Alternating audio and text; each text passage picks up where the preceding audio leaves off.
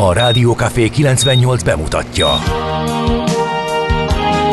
A Fekete Erdőn is túl, a város szélén, a hatos számú korteremben, egy olyan városban, ahol a vészhelyzetek mindennaposak, és bármi megtörténhet. És meg is történik. Ahol a kisbefektetők nap mint nap a tőzsdei kilengések között egyensúlyoznak. Egy eséssel már is megtörténhet a baj. Segítség! Csak négy doktoron múlik a biztos felépülés. Doktorulakat várják a négyes műtőben. Egy fáradt, de mindenre elszánt és profi csapat vigyáz az egészségre minden reggel. És kik ezek a kitartó szamaritánusok? Négy orvos, egy módszer és egy bögre kávé. Ács Gábor, Gede Balázs, Kantor Endre és Mihálovics András. A főorvosi szobából pedig Profit professzor adja a helyes diagnózist. Humor, emberi sorsok, közönséges balesetek és profi megoldások. Néha sürgősségi, néha félig zárt osztály. A Gazdasági Muppet Show minden hétköznap reggel. Te is figyelj! Neked is írjuk a receptet! De miért? Ha nincs pénzed azért, ha megvan, akkor pedig azért. Millás reggeli.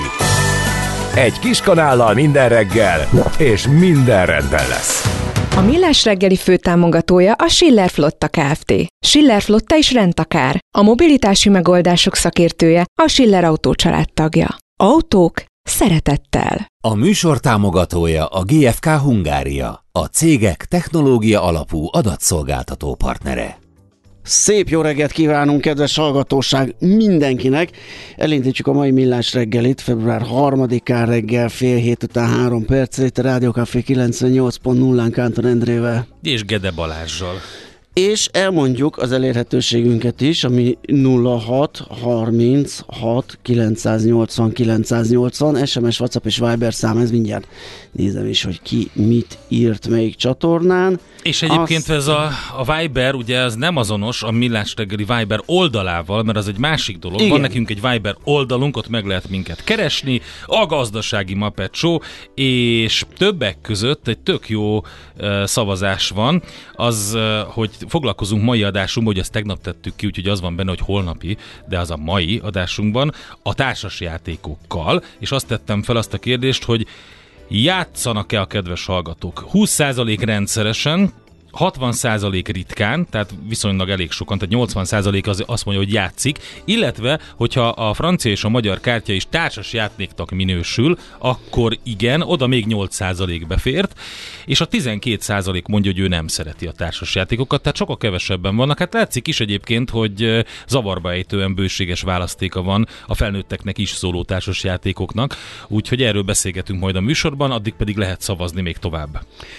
Erre az jut eszembe, hogy hétvégén voltam egy kicsit pihengetni, Lilafüreden, és ott a hotelben volt egy olyan asztal, amiben volt egy ilyen kijelző, tehát Igen. ilyen lapos ugye az asztal síkjában, marha jó volt, és volt benne egy pár játék, nem sok ilyen szókereső, igen. puzzle, Aha. ilyen digitális puzzle, meg nem és tudom, micsoda. Ezzel a kettővel játszottunk a párommal, hát a vacsora időt vártuk. De lehet amikor van egy... is játszani, van így olyan. van, ja, az, az ez, olyan, jó, ez, olyan, ez olyan. Szerintem ezt én láttam ott a csodák palotájában, Aha. ott vannak ilyenek. És kiváló jót szókeresőztünk, meg aztán puzzle már, el is indult a vacsorázás, de tudod, görcsöltünk, hogy még nincs meg három felhő a Alakárta volt, vagy ne, azt ne. mondták, hogy vájúhoz, és akkor így be lehetett csődülni? Hát nem mondták rá azért annál de azt kicsit azt a fajtát. Volt. Igen, de nem.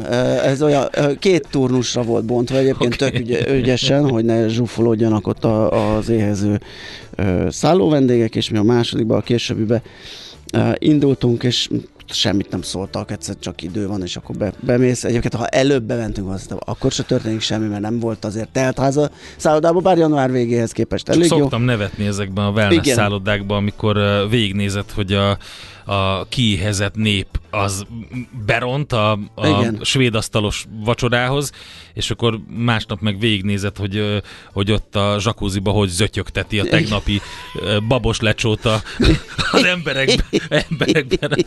Hát ezt, a, ezt a mi kombináljuk össze, és asszociálunk ezekre a dolgokra, de kétségtelenül itt is, itt is lehet. Egyszer, de nem, jó kell nem, nem volt ilyen, ilyen vad jelenet, egyébként nagyon kultúráltan szépen fogyasztott mindenki, és nem lettek le rámolva a, az asztalok sem. Szóval, na, ott volt ilyen társasjáték, és ott nagyon, nagyon élveztük ezt, és nem tudtunk leszakadni a puzzle egész addig, amíg ki nem rakjuk. És ugye nehezítő tényező ott, hogy nem látod a képet. Tehát ott teljesen Igen. úgy kell elindítani a dolgot. Na, szóval a Viberünkön, amit a keresőbe, ha beírtok, hogy Millás reggeli, akkor találjátok meg a mi saját Viber csatornánkat. Amúgy meg a, az elérhetőségünkön ezen a számon ö, meg simán tudtok üzelni, és ez meg is történt. Már üzennek a kedves Igen, hallgatók. sziasztok! Ez Sziasz! Hát, igen, szia. Ö, ez egy Viber üzenet volt, azt mondja, hogy ö, Na? SMS-ben az jött a tegnapihoz, Ö, azt mondja, a tegnapi Toyota ügyhöz, amikor elterjedt Magyarországon, hogy japán autógyár épül nálunk, de még nem tudtuk, hogy Suzuki lesz, azt mondták, a neve az lesz, hogy Totoja. Totoja. Hát igen, igen ezt össze szokták keverni, ezt a kettőt. Igen. Na nézzük, hogy kiknek van ma névnapja. Várjál csak, csak, bocsánat. Csak nem Balázsnak. Jaj, hát Gyorsan lelőttem. Nem lehet. Nagyon boldog névnapot Balázs. Köszönöm szépen, és minden druszámnak én is szintén, meg a nagyfiamnak, aki szintén Balázs. Tényleg? Boldogok. Nagyon... Igen, igen, boldog Na, névnapot. Ő a junior? Ő, ő, ő a junior, igen. Gede Balázs junior. Gede Balázs junior, így van. Nagyon jó. És um, hogyha lenne neki is fia, akit szintén Balázsnak hívnak, akkor a harmadik hát kéne, hogy legyen. komplikált. Ja, tényleg, akkor... Ugye? A junior után a harmadik Hú, jön. erre rádom Igen, igen, milyen jó hangzik, mi? És a um, Szent Balázs napja természetesen. Így van, szám, számos népszokás Nagyon fontos most naphoz. a balázsolás, mert a torokfájosokat parázsra vetett almahéjával megfüstölték, hogy ezzel a betegséget okozó gonoszt elűzzék. És pont most, amikor tele van minden ezzel a három uh, betűs vírussal, uh, többek között, meg az influenzával, meg még a Covid-dal, meg minden, tehát torokfájásból azért van bőven, úgyhogy tessék balázsolni. Igen, kérdés, hogy mennyire volt ez hatásos eljárás, illetve az, hát, hogy a... Mint a, a homeopátia, hogyha hiszel benne, akkor működik. De igen, mégis ezen alapult a másik is, ugye amikor a papa beteg gyermekek áll alá két gyertyát tett keresztbe, és imát mondod. Így van. Hát ez is a kétes kimenetelő gyógymód, de biztos, hogy használt időnként. Aztán az iskolások ünnepe is a, a Balázs napja a magyarság körében, amikor a diákok házról házra járva jelmezesen vonultak fel, adományokat gyűjtöttek az iskolának, az új diák, ja, és új diákokat toboroztak. Ez volt az úgynevezett Balázs járás, ami a szlovákok és csehek körében is ismert volt. Na, ez tehát a Balázs naphoz kötődő számos népszokásokból egy ö, valamennyi és a mai nap az a rejtvényfejtők napja is. Komolyan? Hogyha már itt szókeresőztünk, akkor ez szerintem egy nagyon találó, hogy pont ezen a napon hoztuk szóba. A Füles című rejtvénylap első számának De megjelenésének jó. napja ez. Egyébként a fülesben természetesen a kemény dió az az olasz módra. Az az? Az, az Hú, volt az. Az a, igen, az...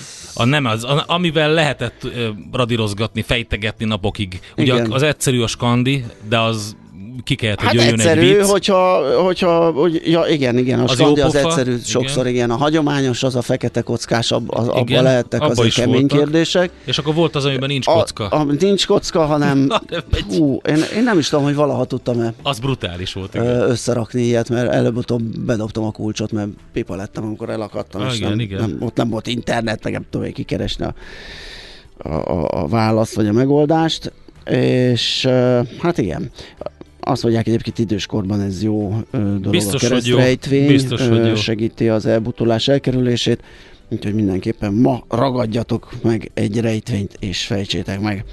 Nos, Na egyéb események, hát vannak sokkal szomorúbbak, mint a füles első lapszámának megjelenése. 1959-ben például a Buddy Holly és a zenésztársait ja, szállt a repülőgép. The Day the Music Died.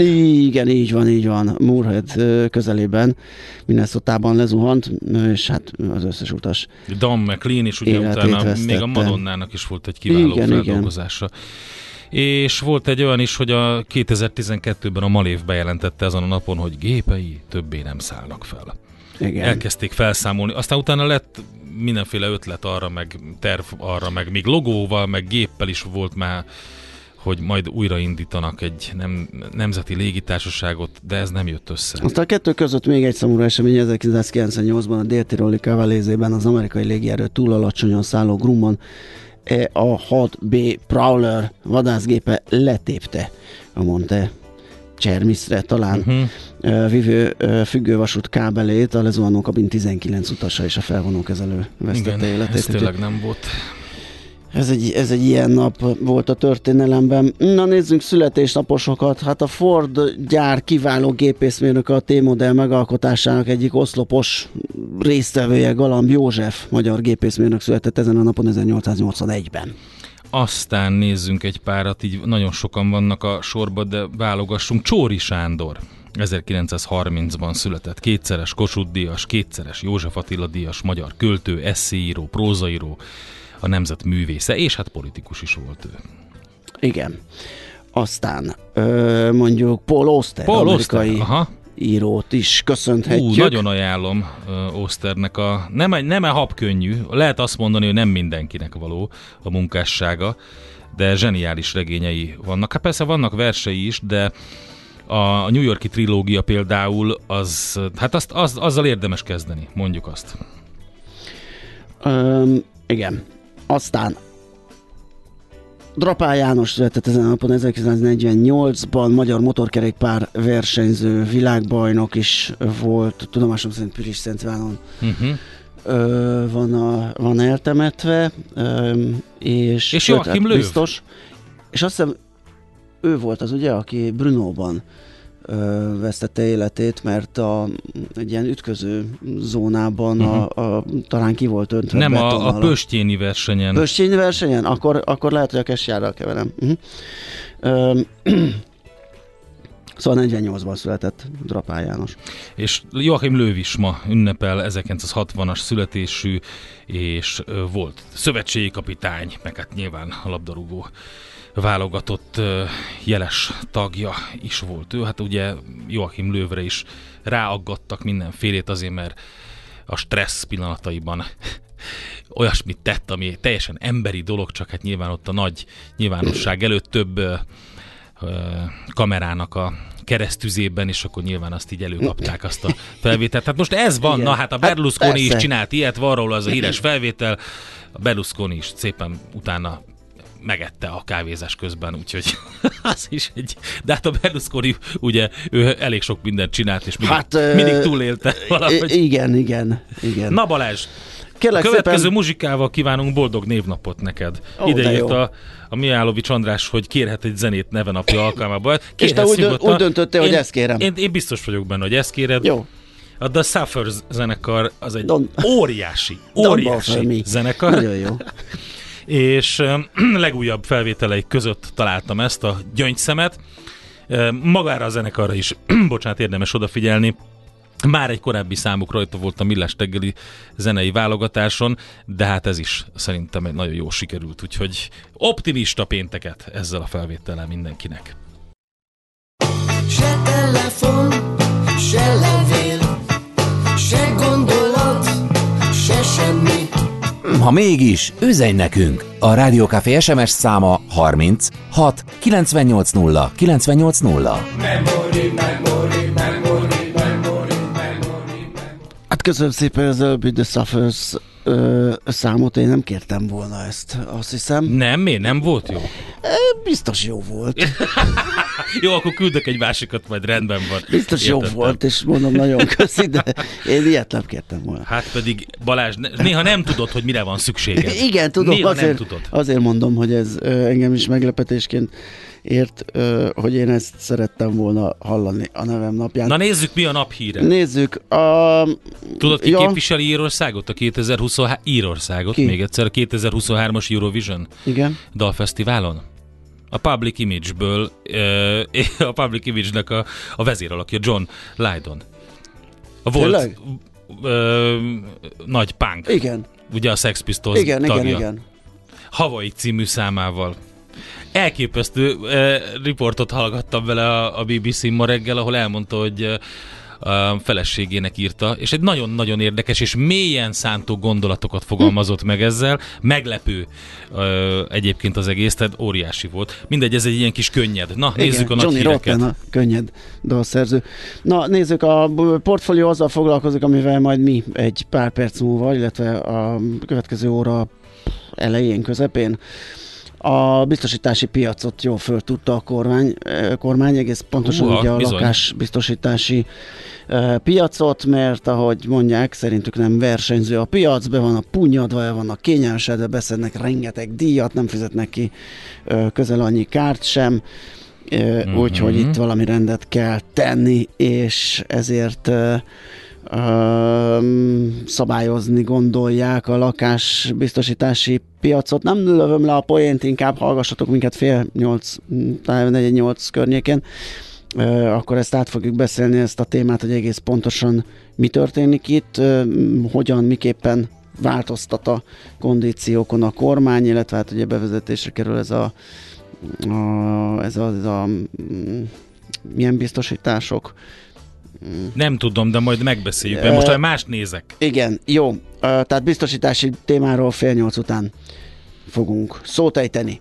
Azt mondja, hogy nagyon érdekes téma, az Economist szerint kicsit erősödött a magyar demokrácia, de a listájukon így se léptünk előre. A maximális 10 pontból 6,6 pontot értünk el. A listát Norvégia vezeti 9,8 ponttal. A HVG-n lehet olvasni erről ők... Azt nem találtad meg, hogy mi az indoklás? Hogy mi, milyen területen vagy hol erősödtünk? Uh, figyelj, a demokrácia állapotát vizsgáló jelentést, 2022-es jelentést összesítették, és a tíz legnagyobb nyertes és veszteseit is uh, odarakták, nem találtam uh-huh. ezt meg. Igazából az van, hogy csak Bulgáriát, Horvátországot és Romániát sikerült uh-huh. megelőzni Magyarországnak. Igazából az van, hogy az előző évhez képest csúsztunk egyet vissza, és más nincsen. Megemlítik ugye a legnagyobb veszteseket, meg nyerteseket, de azt, hogy pontosan miért, mi az indoklás, azt nem, de nyilván ez az Economist, úgyhogy ez egy kicsit más ügy, mint a, mondjuk a Transparency International, amit volt, aki kedves hallgatók között kritizált, és nem a korrupciót nézi, hanem a demokrácia szintjét. Uh-huh. Na, van még másik is, ami érdekes. Bocsánat, a 24.hu a, a, a nagycsaládosok autóvásárlásával foglalkozik a ma reggeli cikk e, az egyik, uh-huh. e, és arról szól, hogy van itt egy lista, hányan vették igénybe, hányan kellett, hogy visszafizessék ezt a bizonyos két és fél millió forintos kedvezményt, és arról is szól, amihez nincsen adat, mert a pénzügyminisztérium nem adja meg, hogy bizony Audi-kat, BMW-ket, Lexusokat is lehetett vásárolni, tehát luxus kategóriás nagycsaládos autókat ilyen támogatással, de ennek a számossága nem ismert. Itt van egy táblázat, amiben uh, vannak márkára bontva a darabszámok, a Dacia vezet 8061-jel, utána jön a Volkswagen, Citroen, Opel, Toyota, stb. És a végén van 2389 darabszámmal egyéb meg nem nevezett kategória. Tehát ezek között lehetnek BMW-k, Lexusok, Lexusok Mercedesek, Volvo-k, Audi-k, tehát gyakorlatilag ezzel, hogyha ezt egy kategóriának veszik, vagy egy márkának mondjuk, akkor az, az a harmadik helyen állna. 24.hu lehet tehát erről részleteket olvasni. A Telexen két érdekességet szeretnék a figyelmetekbe ajánlani. Az egyik az, hogy a mesterséges intelligencia vadnyugattá változtatta a digitális művészetet. Ugye kevés felkapottabb dolog van a mindenféle tartalmakat generáló mesterséges intelligenciáknál mostanában. A legtöbben csak ugye ámuldoznak a képeken, de a háttérben komoly feszültség alakult ki a valódi művészek és az MIK támogatói között. Etikai és jogi agályok is bőven vannak, és egyelőre nem látszik, hogy ezeket hogy lehetne feloldani. Hát ugye fogunk még foglalkozni a ChatGPT-nek például azzal a, az aspektusával, hogy mit szólnak hozzá az egyetemi oktatók, a tanárok, azért elég sok érdekesség van itt a beadandó és beadott dolgozatok között is, de hát nyilván, hogyha fölmész egy, egy olyan oldalra, ahol elmondod, hogy mit szeretnél látni, és legyárt neked egy képet a mesterséges intelligencia, miből dolgozott, hogyan, stb. Szóval, na hát igen, elég sok aggály van, erről szól a cikk. És egy másik a nagyon érdekes szintén a Telexem, a felnőttek és a gyerekek különböző módon ítélik meg az idő hosszát. Ezt az eredményt az ELTE pedagógiai és pszichológiai kar kutatói legújabb kutatásukban erősítették meg, melyben a kognitív fejlődés hatását vizsgálták az időtartamok becslésére. Ha ugye úgy te is úgy emlékszel, hogy régen hosszabbak voltak a nyarak. Um, mint persze, most. Igen, meg, meg, meg minden, meg, meg más volt. Meg ugye? valahogy nem, nem éreztem ennyire robogónak az ugye? időt. Az ugye? És képzeld, emiatt van, tehát hogy más, uh-huh. hogy más az idő megítélésünk, úgyhogy nagyon érdekes. Úgyhogy ezeket lehet olvasni ott. Találtál még valamit?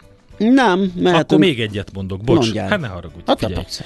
Volt ugye a Mormota nap az Egyesült Államokban. Az mikor volt? Tegnap. Igen. Ö, időjós mormoták csatája. Oh. Punxsutawney Phil Punxsutawney szerint Phil. még egy... 6 hét a tél, Igen. Chuck szerint viszont már jön a tavasz. Aha, tehát akkor a legrosszabb esetben is március elején, a közepén Igen. Ö, jön a tavasz ebből ezt tudjuk levonni, ugye, Igen. hogyha átlagoljuk a Mert ugye a, a New Yorki Staten Island állatkertjében él a mormota, Aha. és ő korai tavaszt jósolt, és hát természetesen a Punxsutawney városban, Pittsburghtől 105 kilométerre van északkeleten, ott 1887... Punxsutawney Phil, ugye ő a régebbi pa- Punxsutawney Phil. Punxsutawney. Igen, ő a régebbi. Ő 1887 óta igen, mondja, igen, bár igen. szerintem gyanítom, hogy nem ugyanaz a mormota, de mindegy. Én azért megnézném azt az étlapot igen. ott Paxatoniban. Igen.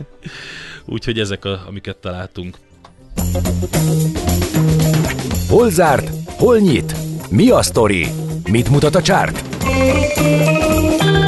Piacok, árfolyamok, forgalom a világ vezető parketjein és Budapesten. A tőzsdei helyzetkép támogatója, a hazai tőzsde gyorsan növekvő nemzetközi informatikai szolgáltatója, a Gloster Infokommunikációs enyerté. Egy százalékkal emelkedett a Bux tegnap 45.643 pontra, és azt nézem, hogy a vezető részvények közül a leggyengébb teljesítmény a Magyar Telekomé volt azzal, hogy nem változott a záróára tegnap előtthöz, tehát szerdához képest 383 forint 50 filléren zárt, tegnap ugyanúgy, mint tette az tegnap előtt. A legnagyobb menők azok a a leg, Pénzügyi egy, egy, egyes számon, a, nem, itt a MOL. Csak a MOL. másfél százalékkal, igen. A pénzügyi papírunk, az OTP az 1,3%-kal ment, míg a Richter Gedolni szerint 2%-kal tudta követni itt az eseményeket. A középmezőnyben elég vegyes volt a teljesítmény, a CIG az több mint 2%-kal esett, Autovalis 1%-kal, a Graphisoft Park 1,2-vel, emelkedni tudott az Alteo és az AIN nyomda, és uh, mit nézzünk még? Megnézzük az X-Ten piacán mi volt. Hát igen, a Cyberg tudott uh, 2,8%-kal emelkedni nem túl nagy forgalomban, esett viszont a Gloster közel 1%-kal, mm. 3,1%-kal a napenyerté, az Oxotec 2,1%-kal, ez mind eső, és az AstraZan is esett 2,1%-kal.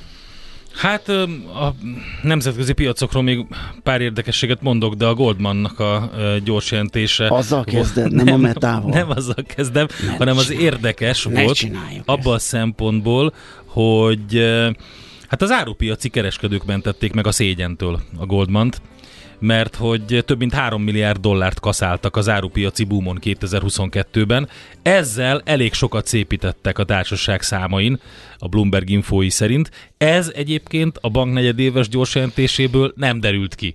Tehát ez, az igen. ez sajnos nem sikerült. Hát igen, a tőzsdék pedig érdekesek voltak. Jerome Powell beszédére ugye emelkedésbe kapcsoltak a, az irányadó amerikai indexek, de aztán utána és, ki, és ez kitartott ez a lendület még a tegnapi napon is, különösen a tech szektorban. Nagyon, nagyon durván, tehát ahogy kinyitott a Nasdaq közel 3%-ba, uh-huh. és elszállt a, a Meta, igen, mert ugye a Facebook anyavállalat a negyedéves jelentést uh-huh. tett, amiben ugye lényegében a legjobb duma az osztalék volt. Igen, meg hát az, az, hogy, hogy az segített. Igen, azért a várnál jobb lett összességében az eredmény. De azért még a pénzt is adnak, és akkor az úgy igen. jól sikerült. Egyébként 150 milliós forgalmat generált tegnap a Meta, ami elég brutál, és 23 százalékos plusszal az zárt. Is brutál. Az is. Az Amazon többet tudott forgalomban összehozni, majdnem 160 milliót, ott is lett egy 7,4 százalékos plusz, ugye mindenféle elbocsátási hírek vannak ott, annak örül a tőzs, de a Tesla kérem szépen, a Tesla Tesla. 220 milliós forgalomban. Elképesztő első helyen továbbra is, 4%-os pluszban. És akkor nézzük még ki volt nagyon jó, az Apple 3,7%-kal, aztán a Ford, ha már Galambot említetted, majdnem 4%-os pluszt sikerült összehoznia, a Snap majdnem 10%-os pluszban zárt, úgyhogy gyakorlatilag tényleg gatyarepesztő volt a rally mondhatjuk így. Persze, a semmire, mert amit mondasz, se, Jerome Powell éppen azt mondta el, amit mindenki számít, hogy majd valamikor igen, jön a kamatcsökkentés. És ezt nem is így hogy... mondta, csak hogy vannak eszközeik igen, arra, hogy majd igen, lazítsak, majd, meg ez lesz. És lesz. ettől 3,2%-os Nasdaq plusz, tehát a gyors jelentések által támogatva meg a jó hangulatnak, de látszik egyébként, hogy nem olyan, nincs kolbászból a kerítés, mert a Dow az 0,1%-ot visszaesett, ahol a hagyományos. Igen, egyébként a három indexet, ha nézzük, Aha, akkor vegyes igen. volt a, a, a kép szép, úgyhogy ez nagyon érdekes. Valójában a tech szektorban örültek nagyon a, ezeknek a híreknek. Tőzsdei helyzetkép hangzott el a Millás reggeliben. Azt mondja, hogy vasárnap lesz adás, de azt mondta, holnap után lesz a lakásbiztosításokról érdekelne. Nem, nem lesz, bocsánat, az akkor úgy lesz, hogy fél nyolc után, nem tudom miért mondtam holnap után, hogyha azt mondtam. Vé, hát az véletlen Aztán, volt. Pénteki fáradtság. Igen, van egy útinformációm, M5-ös bevezető Gyáli út, Hungária körút állatkert suhanós, köszönjük szépen. És... Azt írja a Facebook oldalunkra Bogi, hogy macskás fiú még nem vette fel a vidámság fonalat. De az a helyzet, hogy fölvette, csak úgy van, hogy én akkor átvigyorogtam, hogy ha ki kell egyensúlyozni. Tehát ha a kettőt összerakod, abból egy szép mosoly lesz, de sajnos az, az enyém az nem mondható mosolynak. Igen, még, még kell egy kávé ahhoz a vidámsághoz. Aztán megint nekem a Whatsappon. Sziasztok, a Pont Jókor beszélgetős műsor Gede kollégás, alias Mocskás fiú epizódja nem került fel a Spotify-ra, nem tudok róla miért? Én nem tudom, hogy a Az még Pont nincsen, Jókor... meg most még dolgoznak rajta, meg lesz oldva majd. Aha. Tehát a mi, az nem a mi nem. dolgunk Én volt, hanem az a Pont Jókor. Így van, így van. Igen. Elmondjuk az elérhetésünket, aztán jönnek a hírek 0636 980 980, ide írhatok nekünk SMS-t, WhatsApp üzenetet és Viber üzenetet is. A mai világban könnyen félrevezetnek a csoda doktorok és a hihetetlen megoldások. Az eredmény? Hája pocim marad, a fej még mindig tar, a profit meg az ablakban. De már is segítenek a legjobb orvosok. Doktor megelégedés, doktor higgadság, doktor vidámság és doktor nyugalom. Doktor úr, ennek össze-visszaver a GDP-je, a pulcosa meg egy csökkenő gyertya. Két végéről égette. Ezt visszakalapáljuk, és olyan hozamgörbénk lesz, amilyet még dr. Alonso Mózdi sem látott. Millás reggeli. A gazdasági Muppet Show. Figyelem! Fogyasztása függőséget okoz. A Millás reggeli főtámogatója a Schiller Flotta Kft.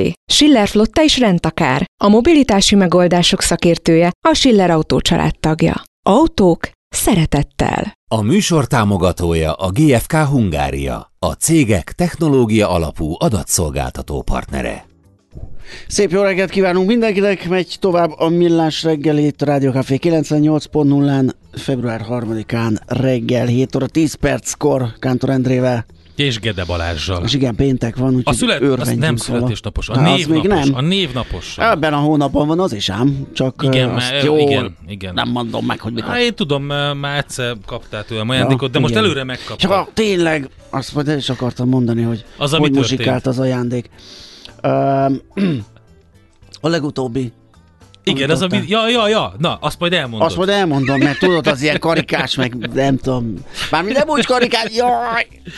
Na, szóval arról most nem tudunk beszélni egy élő egyenes adásban. Nem, nem, ebből nem, nem jössz nem, nem, nem, nem. Tudod mit, inkább azt mondom, amit elfelejtettünk itt a tőzsdeblogban. terméket kapott. Igen, Na. egyébként arról volt szó, így van, és akkor így kimozogtuk ezt a kis uh, bákit, hogy az Apple jelentett a tőzsdezárás után, meg ja. az a bűnrosszat, ugyanis... Akkor, akkor mi történt? Hát akkor az történt, hogy a... a Na várjál, már After hours megnézem, mert After hogy... hours állítólag 3, 3 százalékot esett. Akkor 2016 óta...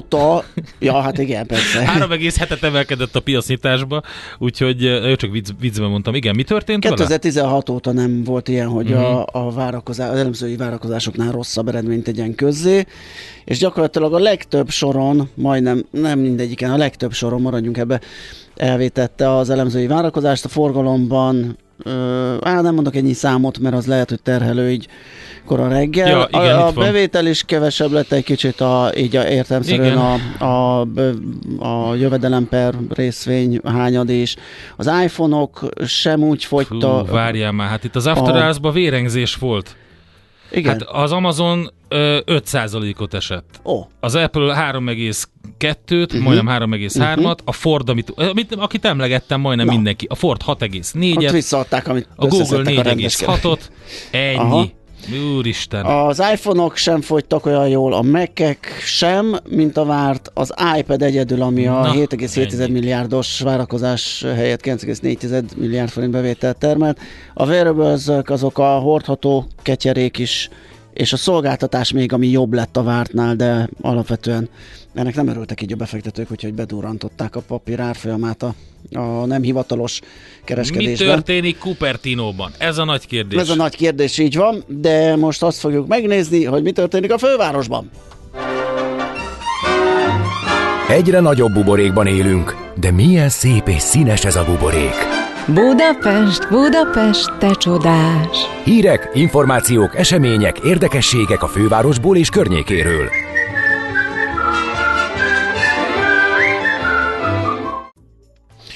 Előre vettem egy olyat, amit olvastam, hogy kicsit kevesebben halnának meg, ha több fát ültetnénk. Igen. Hát jó, elhiszem, a tudományos kutatás alapján ez jön ki, viszont van benne egy olyan szám, ami nekem kicsit furcsa volt, megvizsgálták a városi hősziget hatás nélkül, Igen. hogyan alakultak volna a halálozások, és hogy hogyan csökkent volna a hőmérséklet a vizsgált területeken, ha 30%-kal több fát ültetnének ott, tehát az nem kevés, és ez kérlek szépen 4 tized Celsiusszal csökkenteni a városi hőmérsékletet. Az valami nem jó, elírtak hát most, ott valamit. Tehát, Ugyanis tehát én azt nem tudom, nekem ezt... az nincs meg, tudod, hogy a 40 helyett 39-6 az... Nem. Vizsgálták ezt több budapesti um, kerületben, ahol nagyon sok a, a beton meg a, meg a kő. És ott azokon a területeken, ahol volt uh, fa, volt valamiféle ajnövényzet, um, akár az is, hogy ilyen um, magaságyásszerűben vannak kirakva. Um, igen, igen. Ilyen, na, és ott jelentős különbség van. Tehát már eleve más az elnyelő képessége, nem dobja Aha. úgy vissza a hőt ezeknek a területeknek, tehát ott valami elírás kell, hogy legyen. Szerintem a négy fok az inkább lehet, de, de az biztos, hogy minél több fát kéne ültetni, és minél több területen kéne, hogy, tehát a zöld falak, zöld vagy, tetők, vagy ezek lehet, nagyon várjál, fontosak. Még, még, még az nem mond ellent ennek az, amit te mondasz, uh-huh. mert ugye ő a város átlag hőmérsékletét ja. mondja, hogy 4 kal fokkal lesz kevesebb, és abban benne lehet az, amit mondasz, hogy ahol zöldítenek, és több a zöld növényzet, ott uh-huh. mérhetően alacsonyabb a hőmérséklet. Igen. De ugyanakkor ezt bele kell rakni, ugye a nagyon ja, aszfaltos át, uh, magas hőmérsékletből, és az átlag így jön ki. Szóval a lényeg az, hogy fásítani kéne a városokat, az hogy biztos. a hőmérséklet jobban alakuljon ott, hiszen ugye a beton aszfalt is nyomja Hát az a helyzet, hogy rengeteg ilyen mikroprojekt van, úgyhogy megint egy ilyen alulról jövő kezdeményezéses ja. dolog lesz ez, tehát ezt, hogyha, hogyha erre nincs egy ilyen, egy ilyen átfogó ernyő program, hogy ezt megoldja, akkor biztos, hogy az lesz, hogy a különböző lakóközösségek, utcák, kerületek meg fogják csinálni maguknak, meg egész egyszerűen élhetetlenek ezek a területek, főleg akkor, akkor, hogyha 30 fok fölött van. Na nézzünk egy másik szintén nagyon érdekes témát. Karácsony Gergely főpolgármester közösségi oldalán számolt be a dugó nélküli tesztidőszak tanúságairól. Elmondása szerint a közlekedés nem csak gyorsabb, hanem kiszámíthatóbb is lett. Mm, ezt mondta, hogy gyorsabb és kiszámíthatóbb lett a buszközlekedés a dugó nélküli Lánchídon, és ezt el lehet olvasni itt, ahol mondtam a Facebookon. Azt mondta, hogy a Lánchidi buszokon utazó napi több mint 12 ezer ember egy nap alatt összesen 368 órával kevesebb időt kell, hogy eltöltsön autózással. Példaként említette, hogy a Krisztina térről a József Nádor térig a felújítás kezdete előtt átlagosan több mint 8 percig tartott az út, ugyanezt az utat a ma 3 perccel, ma 3 perccel gyorsabban, alig több mint 5 perc alatt teszik meg a buszok és nem csak gyorsabb, tehát kiszámíthatóbb is lesz, mondja ő a közlekedés, vagy lett. Rendszeresen ugye korábban dugóban araszoltak a hídon és környezetében a buszok, hát a Roosevelt téren, ami most már nem az, de mindegy. Szóval az a lényeg, hogy ott például tipikusan az volt, hogy ha, az egyik, ha, ha, ha sikerült megállni ott az akadémia előtt a busznak, alig tudott onnan vissza araszolni, és uh, nyilván amióta megcsinálták azt, hogy ott van egy ilyen külön bu- dedikált buszsáv rész, illetve ott a rendőrök folyamatosan figyeltek, ez, ez javított a helyzeten, de utána bement ebbe a, ebbe a, a mi a magyar kifejezés arra, hogy bottleneck, tehát ugye Szűk. Szű, ebbe a szűkületbe, ugye, ugye, hát nyilván amikor föl, fölhajtott ugye a hídra, akkor ott végig kellett pöfögni a, a hidat, az borzasztó. Tehát én nagyon ritkán jártam úgy, hogy olyan busszal, ami, ami ott megy át, mert egyszerűen idegörlő az egy, egy ö, csúcsközlekedési órában, amikor konkrétan gyalog gyorsabban tudtál volna átjutni a hídon. Na mindegy, hát ezen nyilván lehet vitatkozni ezzel a, az állásfoglalással, amit a főpolgármester úr a Facebookon közzétett, és ezt el lehet ott olvasni. Igen, és akkor még egy kis szösszenet a 18. kerület önállóan bevezetett légiutas adójáról, ugye ez a bizonyos 1000 forint per fő, ami a, a nem ö, helyi lakosok uh-huh. repülőtéri mozgását vagy utazását terheli. Um, arról van szó, hogy a kuriához fordult a Budapest főváros kormányhivatala 18. kerületi önkormányzat által kivetett szerintük több jobb szabályt is sértő és adatvédelmi aggályokat is felvető légi utas adó ügyében úgyhogy majd ennek várjuk az eredményét. A kormányhivatal és önkormányzati rendelet kifogásolt rendelkezéseinek felülvizsgálatát és megsemmisítését, valamint azonnali jogvédelem keretében a rendelet alkalmazásának ideiglenes tilalmát kéri a kúriától a hivatal. Közben Budakalász is bekeményített, egykori szűk pátriám. Azt mondja a polgármester, hogy felhívja Lázár János figyelmét, hogy be kell tartani a kötelezettségeket és az ígéreteket az m és az elkerülő út ügyében uh-huh. is mert azt mondja, hogy fuldoklunk a városunkon áthaladó rengeteg autótól, ez így is van. A forgalommal együtt járó zaj és levegőszennyezés csökkentése érdekében mindent meg kell tenni az m 0 és az északi elkerülő út megépítéséért, mondta dr. Gölből Rihárd polgármester, és így foglalta össze eh, Lázár János építési és közlekedési miniszternek a budakalászi érveket. Hát ugye ez már nagyon régóta zajlik, ez a sztori, de minden eset már 1985-ben bekerült a tervekben, tervekbe, hogy legyen ilyen. Az átmenő forgalomról pedig annyit, hogy akkor, amikor a hév hév éppen közlekedik, akkor aztán teljesen meghal két irányba is az átmenő forgalom, nem csak itt Pomázon is, úgyhogy meg hát Békáson is, ott azon a szakaszon, ahol át kell hajtani, úgyhogy ez borzasztó egyébként tényleg, és hát a régi budai út az pedig hát elveszi a báját ennek a, ennek a szép kis ilyen ilyen domb oldalba épített kisvárosnak. Aha. ott is, hogyha bedugul, akkor Persze. hiába vannak ezek a szép parasztházak, meg régi épületek. Na mindegy, ez nagyon sok helyen probléma nyilván, hát most ők felléptek ellene. Megyünk tovább, zenélünk, és utána arról fogunk beszélgetni, hogy már az Agrárkamara is az árstop vagy ársapkák ellen lobbizik. Nekünk a Gellért hegy a Himalája. A Millás reggeli fővárosi és agglomerációs infóbuborékja hangzott el. Jó van, akkor a következő számot küldjük Balázsnak a névnapjára. Az előző nem tetszett neki, hát akkor lehet, hogy a Los Mambo Jumbo jobban fog tetszeni. A Los Mambo Jumbo. El akkor... hombre y la tierra. El hombre. 98 lett. Maradhat.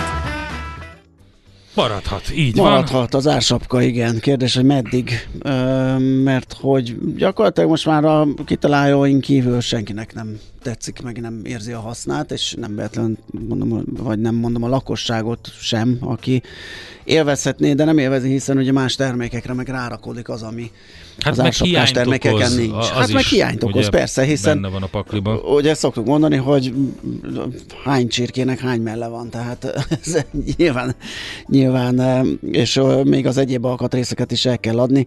Ez csak egyetlen példa arra, hogy milyen problémákat okoz, és most már az Agrárkamara is a korlátozások ellen szól, ők pedig aztán igazán, igazán benne vannak a szakpolitikai döntésekben, vagy legalábbis hallgatnak rájuk. Úgyhogy Éder Tamással a NAK élelmiszeriparért felelős országos elnök, alelnökével fogunk pár szót váltani az ársapkáról, vagy árstopról. Szervusz, jó reggelt! Jó reggelt, szervusztok! Próbáljuk meg árnyalni a képet, hogy a, a, az ágazatnak milyen problémát okoz az árstop, milyen versenyképességi problémákat, milyen egyéb jövedelmezőségi nehézségeket okoz ez a rendszer? Ha megengeditek, akkor induljunk ki abból, hogy azért itt egy mindenki által szociálisnak nevezett intézkedéssel állunk szemben, uh-huh. és azért ugye hagyományosan a társadalmak, hogyha szociális intézkedést hoznak, akkor annak olyan megoldást találnak, hogy a központi költségeikből, tehát az adóikból adnak át a szociálisan rászoruló rétegnek, vagy pedig hát ilyen önkéntes, karitatív, adományos módon szerveződnek és úgy adnak át forrásokat a szociálisan rászorulóknak. Itt egy egészen sajátos, fura piacot befolyásoló megoldás született, amit azért a piaci szereplők a első pillanattól kezdve nagy idegenkedéssel fogadtak. Ezt látnunk kell. De az elején még mindenki úgy volt, hogy na jó, akkor három hónapig valahogy kibírjuk, lemerülünk, és akkor utána visszatér minden a normális kerékvágásba. Ez még egy ilyen kibírható eh, intervallum lett volna. De aztán ahogy jöttek az újabb és újabb három hónapok, a dolog kezdett beépülni a hétköznapi piaci folyamatokba, és akkor itt jöttek már azok a következmények, amelyekről részben ti is a, a felkonfokban eh, szóltatok, tehát hogy ideiglenes áruhiány, mert nem volt éppen akkor az üzletben annyi, amennyit a fogyasztók nagyon szerettek volna ezen az olcsó áron elvinni, illetve az a másik rész, hogy azon termékeknél, ahol a, az adott terméknek hát, társtermékei vannak, mint ahogy a csirke, ennek a csirkeláb, meg a csirkecomb. Hát vagy a különböző tejek, ugye? Combnak, a, vagy a sertészcombnak a karaj, tarja, Aha. stb. stb. Igen. Tehát itt azért kezdett már megjelenni a piacon a zavar. De ami igazából egy a mezőgazdasági termelők és az élelmiszerű feldolgozók számára az elmúlt hetek, most már lassan egy-két hónapot mondhatunk során a vészvillogót előhozta az az, hogy az a piaci szereplő, aki azért ennek az intézkedésnek a leginkább költségviselője volt, ez a kiskereskedelem. Ezt azért őszintén be kell vallanunk. Ők voltak azok, akik az árkülönbség legnagyobb részét, ami a beszerzési árak és a fogyasztói árak között volt, azt állták valamilyen formában.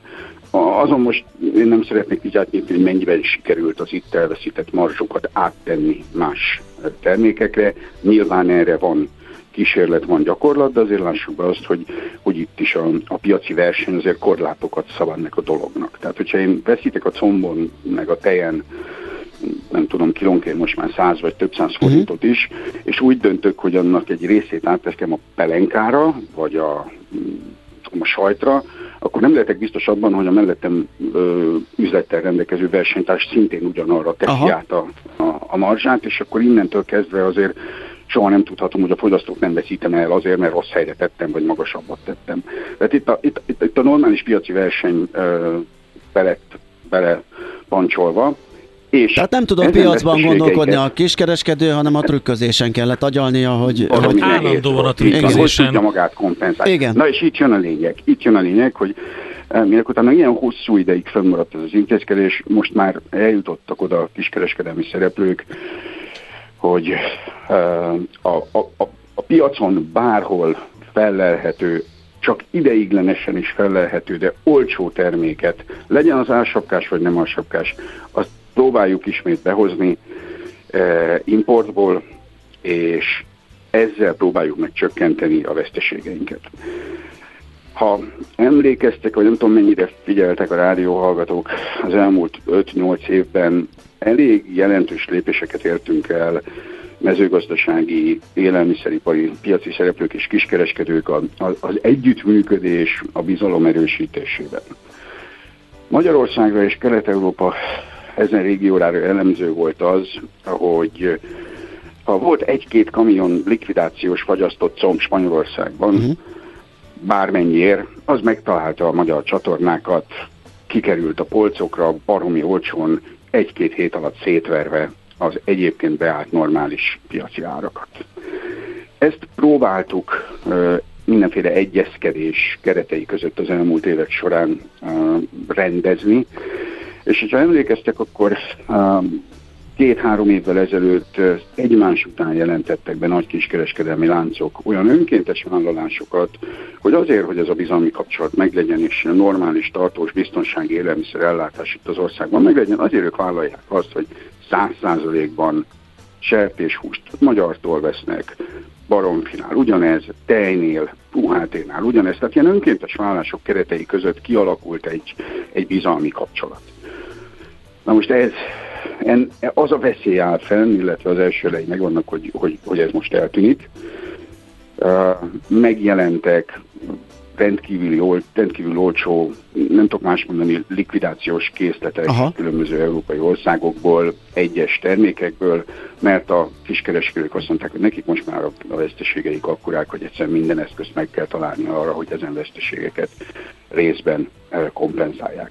Na most ez az a folyamat, ami már végképp a termelők és a feldolgozók számára ismétlem itt ezt a vészjelzést kiadta, és, és mm, összeültek a szakmai szervezetek, itt nem csak a Nemzeti Agrárgazdasági Kamaráról van szó, hanem a releváns területeken, a releváns ágazati területeken mozgó fontos szakmai szervezetek és a kiskereskedelmi szervezetek. És itt a, ennek az ideiglenes intézkedésnek az egyéves születésnapján kértük azt, hogy hát ez most már akkor minél előbb kerüljön kivezetésre, illetve Igazából azt gondolom, hogy a piaci szereplők már annak örülnének, hogyha a kormányzat határozottabb. Hát legalább lenne egy állásfoglalás ugye a dátumról hogy, hogy így van, hogy ez most már biztosan a vége. Mert ugye Igen. ez az eddigi tapasztalatok alapján azt hozta, hogy mondtak ki három hónapot, aztán nem az aztán, lett. Most igen. jó lenne, ha ez a három hónap az utolsó lenne. Igen, jó lenne. Hát eh, nekem van egy sanda gyanúm, hogy ez majd az infláció csökkenésének beindultával kerülhet erre sor. Ugye, hogyha megnézzük a benzinársapka kivezetését, mivel járt, ugye tovább lökte, és várjuk folyamatosan, hogy tetőzön az infláció. Ez ugye politikailag nehezen eladható. Most minden sapkát leveszünk, akkor az megint egy tétel az inflációba. Úgyhogy én arra gondolnék, hogy ezt úgy időzinteti a kormányzat, hogyha már elkezd esni az infláció, akkor abba bele lehet tenni az ársapka feloldást, mondván, hogy a kisebb csökkenést jobban el lehet adni, mint még további emelkedést. Hát így most, ha ilyen elnézést, kocsmaasztal melletti politikusként én is ezt mondanám, való igaz, és egyébként erre is van, erre is van esély, ugyanis nekem meggyőződésem, hogy az élelmiszerinflációs adatok a következő egy-két hónapban érdemben javulnak. Ha megnézitek, a, a, a rendkívül magas, valóban rendkívül magas volt a decemberi, ugye közel 45%-os volt az élelmiszerinfláció, de a hónapról hónapra történő növekedés mértéke az április óta a legkisebb volt. Uh-huh. Tehát jó esély van arra, hogy a februári, az akár már ne is legyen növekedés, vagy ha növekedés volt, vagy a januári elnézést, ami most jön majd reményünk szerint néhány nap múlva. Tehát az már azt mutassa, hogy, hogy vagy platózott az élelmiszerinfláció, vagy akár már alacsonyabb mértékű lesz a növekedés, eh, mint decemberben volt. És a következő hónapokban, ha csak valami tragédia nem történik a piacon, nem tudom én, eszkalálódik a háború, vagy megint keresztbe áll egy tanker a, uh-huh. a mhm. Suezőbölben. Tehát ha valami ilyesmi nem történik, akkor a szakértői jelzések azért azt mutatják, hogy egyrészt a mezőgazdasági termények világpiacain végbe ment szolid árcsökkenés az elmúlt e, időszakban, az előbb-utóbb kell, hogy jelentkezzék a, a, az élelmiszerek árában is. Tehát valóban erre is építhetünk, hogy, hogy a, az infláció növekedés mértékének csökkenése e, miatt kivezethető lesz ez az, ez az intézkedés. Még egy utolsó kérdés, ezt hogy képzeljük el? Megmerik lépni egyszerre, vagy lépcsőzetesen? Ha lépcsőzetesen, akkor melyik termékkörrel kéne kezdeni? Hol van a legnagyobb baj? Tényleg csak egy percben, hogyha lehet? Én a, azt nem gondolom, hogy a lépcsőzetesnek az lenne jó, hogyha a termékkörönként vonnának ki. Én lépcsőzetesként azt tudom elképzelni, hogy esetleg két-három lépésben közelíthetnének Aha. A termékek árai a helyettesítő termékek árához, de én ja. el tudom képzelni ezt egy, egy napos uh, kivonulásban is, tehát nem, nyilván az előtte lévő két-három hétben rendkívüli felvásárlások lennének, de ahogy mi látjuk, a fogyasztók ezekből a termékekből szép lassan már tele vannak, a spájzok is tele vannak már lisztelésóval, vagy, vagy lisztelés bocsánat, ott, ahol, e, olajjal, ahol Igen. erre berendezkedtek, tehát lehet, hogy ez sem lenne olyan hatalmas, mint Igen. amit itt várakozunk. Jó, okay. hát várjuk az inflációs adatot, aztán uh, reménykedünk, hogy megoldódik. Köszönjük szépen! Nagyon köszönjük, jó munkát, szép napot, szervusz! Éder Tamással a NAK élelmiszeriparért felelős országos alelnökével beszélgettünk arról, hogy vajon mikor kerülhet kivezetésre az ástop, meg milyen problémákat okoz az iparágnak. Gyula kérdezte, hogy hát a fogyasztó kisember kire hát, hárít, hol trükközik. Igen. Hát én erre azt tudom mondani, hogy nem ugyanaz a szitu, egyrészt a fogyasztó kisember elmondom, hogy hol trükközik és hogy kire hárít. Arra, hogy a fogyasztó kisember is valamiféle alkalmazott, vagy valamiféle valamiből keresi a pénzét. Hogyha alkalmazott és keresi a pénzét, akkor ő azzal úgymond trükközik, hogy ő nyomja ugye a munkáltatót, hogy neki többet fizessen. Tehát a, a, mint hogy a HR piacot figyeltük, Hát, Sokkal igen. nagyobb a hangja a munkavállalóknak ebben a tekintetben. Csak ott, ahol nagy a hang, és nincs képesség okay. a másik oldalon az Nem emelésre. mindenki tud, de Há, hogy ne, tehát, tehát ez a trükközés, ez nem egy, egy pejoratív kifejezés volt az előbb. Itt nem arról van szó, hogy zsírosra keresi magát a, a kiskereskedő, hanem azt történik, hogy a túlélésért küzd. Itt veszteséges volt az egész e, szektor, úgyhogy... Kérdezi egy hallgató, miért nincs annyi vér a kiskereskedők pucájába, hogy összefognak és bolykotálják ezt az árstoppot, ja. akár úgy is, hogy létre létrehoznak egy alapot hát, a pénzbüntetésre, ha a kormány erőből játszik, akkor csak erőből ér. Hát az, a kereskedő az nem forradalmár, az kereskedő, úgyhogy úgy, ő inkább alkalmazkodik és uh, próbál De egyébként túlélni, nyilván igen. egy ilyen szakszervezeti jellegű összefogásra gondolt, van benne, van benne ráció ebben is, mint mindenben. Majd meglátjuk, mi történik ugye az inflációs adat után. Hát a következő felvételt Balázsnak a névnapjára Megint, fogjuk küldeni, mert eddig nem láttam azt az arcán, nem láttam az arcán mhm. azt, hogy ja, na ez az, na értem, na megvan. Az egészség nem minden, de az egészség nélkül minden semmi. Millás reggeli. Rádiókafé 98. A minőség soha nem megy ki a divatból. Na nézzük azt, hogy mi történik itt a lakásbiztosítási piacon. Úgy tűnik, hogy belenyúl a kormány ebbe a piacba. A gazdaságfejlesztési minisztérium vezetésével elkezdődött egy olyan szabálymódosítási csomag kidolgozása, amely élénkíti a versenyt a lakásbiztosítások piacán. De hogy pontosan mi történik, ezt kérdezzük Nagy László Nándor pénzügyi újságírótól. Szervusz, jó reggelt! Jó reggelt, sziasztok! Szia, jó reggelt! Valóban ez volt a helyzet, amit a, a kormányzat látott, hogy, vagy az MNB, hogy nincs verseny a lakásbiztosítások piacán? Sokat keresnek a biztosítók, kevés kárt fizetnek ki, sok díjat szednek be? No, a lakásbiztosítások piacán a versenynek az egyik feltétele az, az nincs meg. Aha. A hazai lakásállománynak a 70-80%-a az biztosított. Messze a legjobb penetrációnk van ebből a szempontból, bármilyen más biztosítási termékhez képest a kötelező felelősségbiztosítást leszámítva, és egyébként Európában is jól állunk ezzel. Tehát ebből a szempontból a verseny érénkítésére nem lenne szükség. Amiért viszont van, az az, hogy ez a magas állomány, ez viszonylag stabil.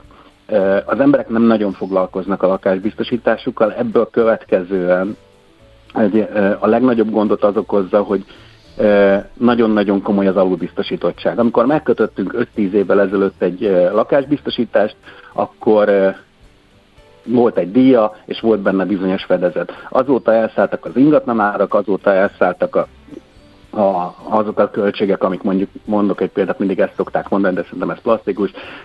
Egy plazma tévé most már több százezer forint, ha egy, a fedezetem erre tárgyankénti limitben mondjuk 50 ezer forint, akkor problémám lehet ebből a történetből. Na ezek azok, amiket nem ö, tudunk ö, lekövetni a korábbi lakásbiztosításainkkal, ezeket a változásokat, mert ugyan a jogszabály értelmében a fedezeteket, és természetesen így a díjt is a biztosítók évente indexálhatják a mindenkori inflációs mértékhez hasonlóan, de az elmúlt években ugye egyrészt nem volt infláció, miközben például az ingatlan árak azok eléggé drasztikusan megemelkedtek, a mostanában, mostani helyzetben pedig azt tudjuk mondani, hogy ugyan van infláció, de azért bizonyos termékek, szolgáltatások körében sokkal magasabb, mint amit a hivatalos KSH adat majd ki fog mutatni akár az elmúlt évre, vagyis az indexálás így sem tudja feltétlenül lekövetni azt a költségemelkedést, amit egyébként mi szeretnénk, ha baj van, megkapni a biztosítótól.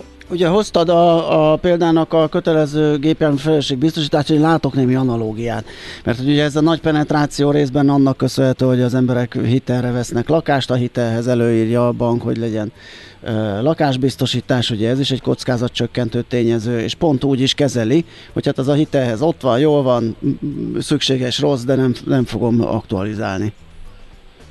E, igen, ráadásul e, a korábbi években eléggé komoly gyakorlata volt annak, hogy a banknak igazából a biztosítás az arra kell, hogy amikor történik valami az épülettel, a lakással, akkor a bank a pénzénél legyen, tehát a biztosítás azt felezze, hogy a hitel visszafizetése biztosított legyen mondjuk egy lakás összedőlés, akkor mondjuk ezt a dolgot.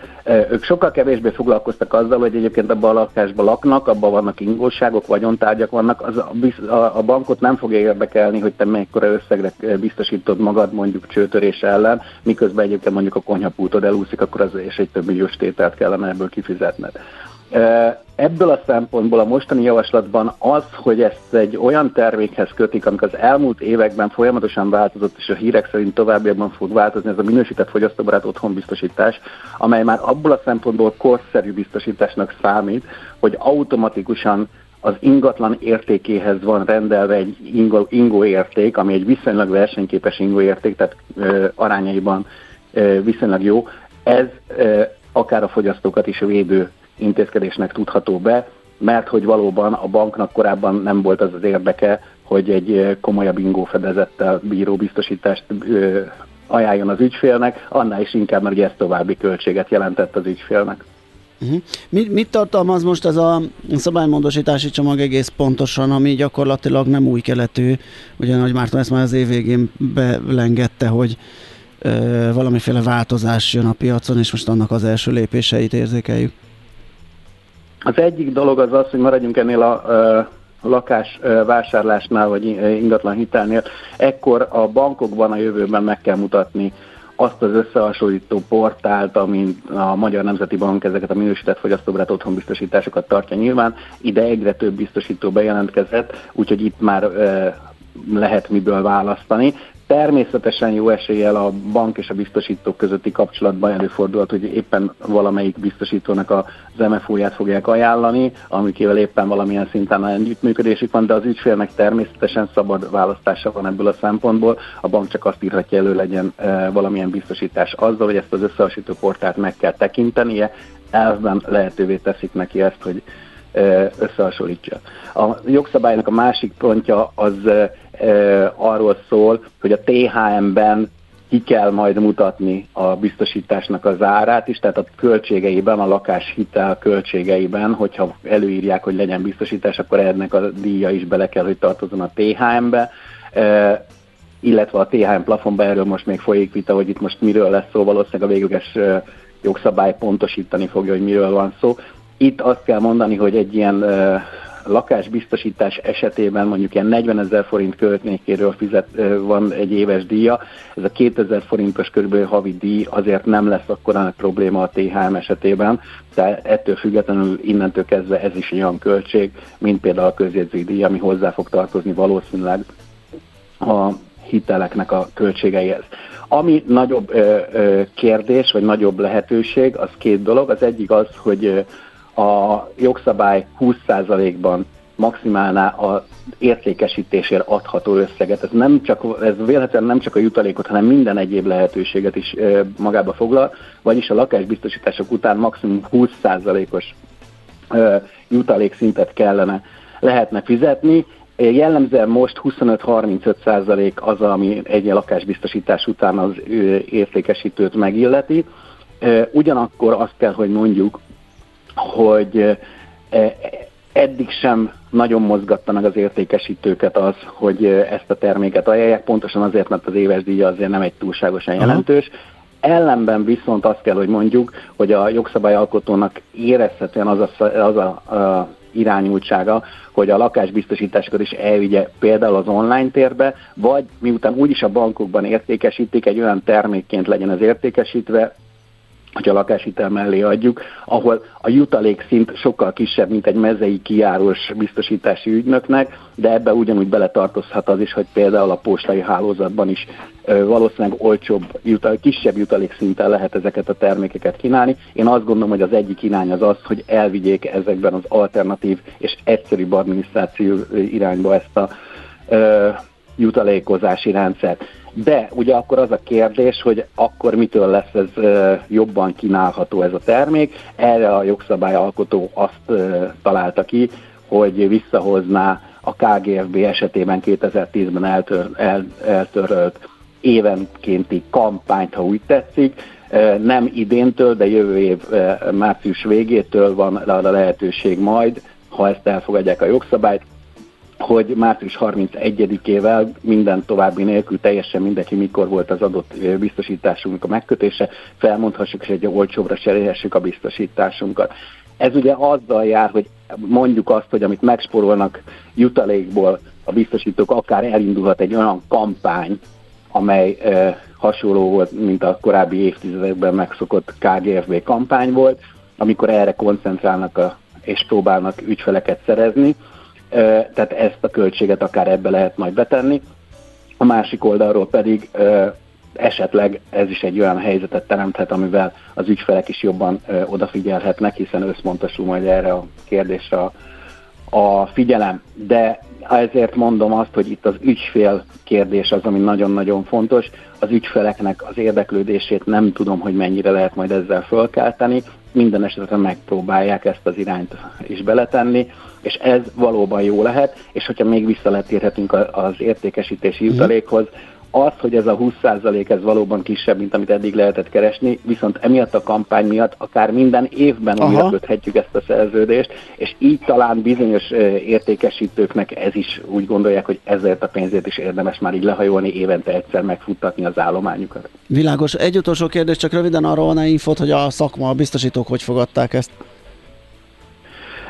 Volt egyeztetés, de nem túlságosan hosszú távú. Vannak kérdések a szakmában, és eléggé meglepő meglepődtek sokan, annak ellenére, hogy itt is említettétek, már tavaly évvégén tudható volt, hogy például a lakásbiztosítások lesznek az egyik olyan terület, ahova a kormányzat a biztosítókkal szembeni átgondolt stratégiában hozzá fog nyúlni, mert hogy egyébként ez az a terület, ami hasonlóan a KGSB-hez egyébként nagyon plastikusan látható, és sokaknak elérhetően olcsóbbá teheti a szolgáltatást. Más kérdés egyébként, hogy amiről beszéltünk, hogy az alulbiztosítottság miatt a következő egy-két évben lehet, hogy nem feltétlenül a díjak csökkenéséről fogunk majd beszélni, hanem arról, hogy érdemben, érdemi fedezetek lesznek a biztosításoknál. Egy dolgot kell még szerintem megegyezni, és ez fontos, a korábbi években is volt már gondolat arra, hogy a lakásbiztosításokban valamilyen reformot bevezetnek, akkor az értékesítők szerették volna lényegében azt, hogy a KGSB mintájára legyen kötelező lakásbiztosítás, Viszont, és ezért aztán, hogy mindenki vásároljon ilyen terméket, erre volt példa, e, Romániában e, szintén bevezették ezt a kötelező lakásbiztosítást, ennek az lett a vége, hogy sokkal durvábban alulbiztosítottak lettek a lakások, Aha. hiszen az értékesítőknek az volt a fontos, hogy minél olcsóbb díjon kínálják a terméket, és ennek következtében fedezetek kerültek ki ebből. Volt már erre példa Magyarországon is emlékezni, mondjuk a kaszkónál a minikaszkóra, amikor a, ugye a lényegében csak a lopáskár volt, ami, amire fedezetet adott ez a biztosítás. Ebből a szempontból a mostani szabályozás az egy előremutatóbbnak tűnik. Oké, okay, nagyon szépen köszönjük, hogy beszélgettünk erről, és átfogó képet kaptunk. Uh, jó munkát, szép napot kívánunk neked! Köszi, szia. szia! Nagy László Nándorral, pénzügyi újságíróval beszélgettünk a lakásbiztosításokról. Hamarosan értékpercek rovatunk következik, megnézzük azt, hogy hogy alakult az euró forint árfolyam, mit hoztak a makroadatok, kamatdöntések, úgyhogy a piacokra való tekintettel kicsit átnézzük a hetet, meg előre is tekintünk. Most pedig Balázsnak a névnapjára szeretném küldeni a következő felvételt minden hallgatónak is egyben. A Della Solt biztos ismeritek, hárman vannak, és ők tudják, hogy a három egy varázslatos szám. Na nézzük akkor, hogy mi a pénteki Így konklúzió Fodor Istvánnal, az OTP Global Markets üzletkötőjével. Jó reggelt, szervusz! Sziasztok, jó reggelt! Szia, jó reggelt! Hát elég erős hét volt. Kezdjük Ez a forinttal talán, igen. Feltétlenül, hát ugyan mondhatni példátlan ütemben özöllöttek a héten a nemzetközi makroadatok, de akkor koncentráljuk egy kicsit a forintra, ami a héten azért életjeleket mutatott. Érdemes talán onnan kezdeni az áttekintést, hogy múlt hét pénteken hitelminősítő döntés Aha. érkezett, mégpedig a Standard Poor's döntött a magyar adósságbesorolás leminősítéséről. Fontos, hogy ezzel még mindig a befektetésre ajánlott kategóriában tartják nyilván Magyarországot, de megérkeztünk annak a határához. Jelezték azt is, hogy akkor lehet reális esélye a további rontásnak, hogyha jelentős forrásvesztéssel zárulna az EU-s pénzekkel kapcsolatos tárgyalássorozat, illetve hogyha az energiaimportunk jelenlegi szerkezetében bármilyen kedvezőtlen változás állna be. És ha konkrétan akkor a forintra koncentrálva a rengeteg adat ellenére azért olyan rendkívül kilengést ezúttal nem mutatott a hazai fizetőeszköz. Magának a leminősítésnek a hatására még látszott némi gyengülés a hét elején, aztán tegnap már 3,80 alatt is járt a jegyzés az euróval szemben, ez június óta a legalacsonyabb szint, és maga a technikai kép az euróforint esetében még mindig nem mutatja a túladottság jeleit, tehát adott esetben akár még lehet térni némi forint erőre. A dollár mélyrepülésével párhuzamosan pedig a dollár-forint jegyzésekben még látványosabb a helyzet. Itt 10 hónapja nem láttunk 351-es árakat, mint amivel tegnap délután találkozhattunk. Világos. Oké, okay, uh, nézzük, ugye, amit már említettél, gyakorlatilag a kamat döntések hete volt ez.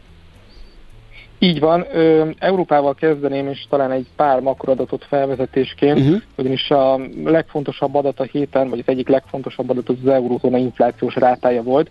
Ilyenkor ezt megelőzően menetrend szerint érkeznek az egyes tagállamok adatai, most azonban egy elég szokatlan bejelentéssel rukkolt elő a német statisztikai hivatal, ugyanis nem sikerült megugraniuk a januári inflációs adatnak a közlését, technikai okokból csak a jövő héten érkezik majd ez az adat, úgyhogy vakaratták a fejüket az Eurostatnál is, hiszen az azért megállapítható, hogy igencsak hangsúlyos a német adat az eurozóna összesített értékének a meghatározásában, Ráadásul az LKB csütörtöki kamatemelés előtt különösen érdekelhette a piacot, hogy mi a helyzet az aktuális inflációs környezet kapcsán.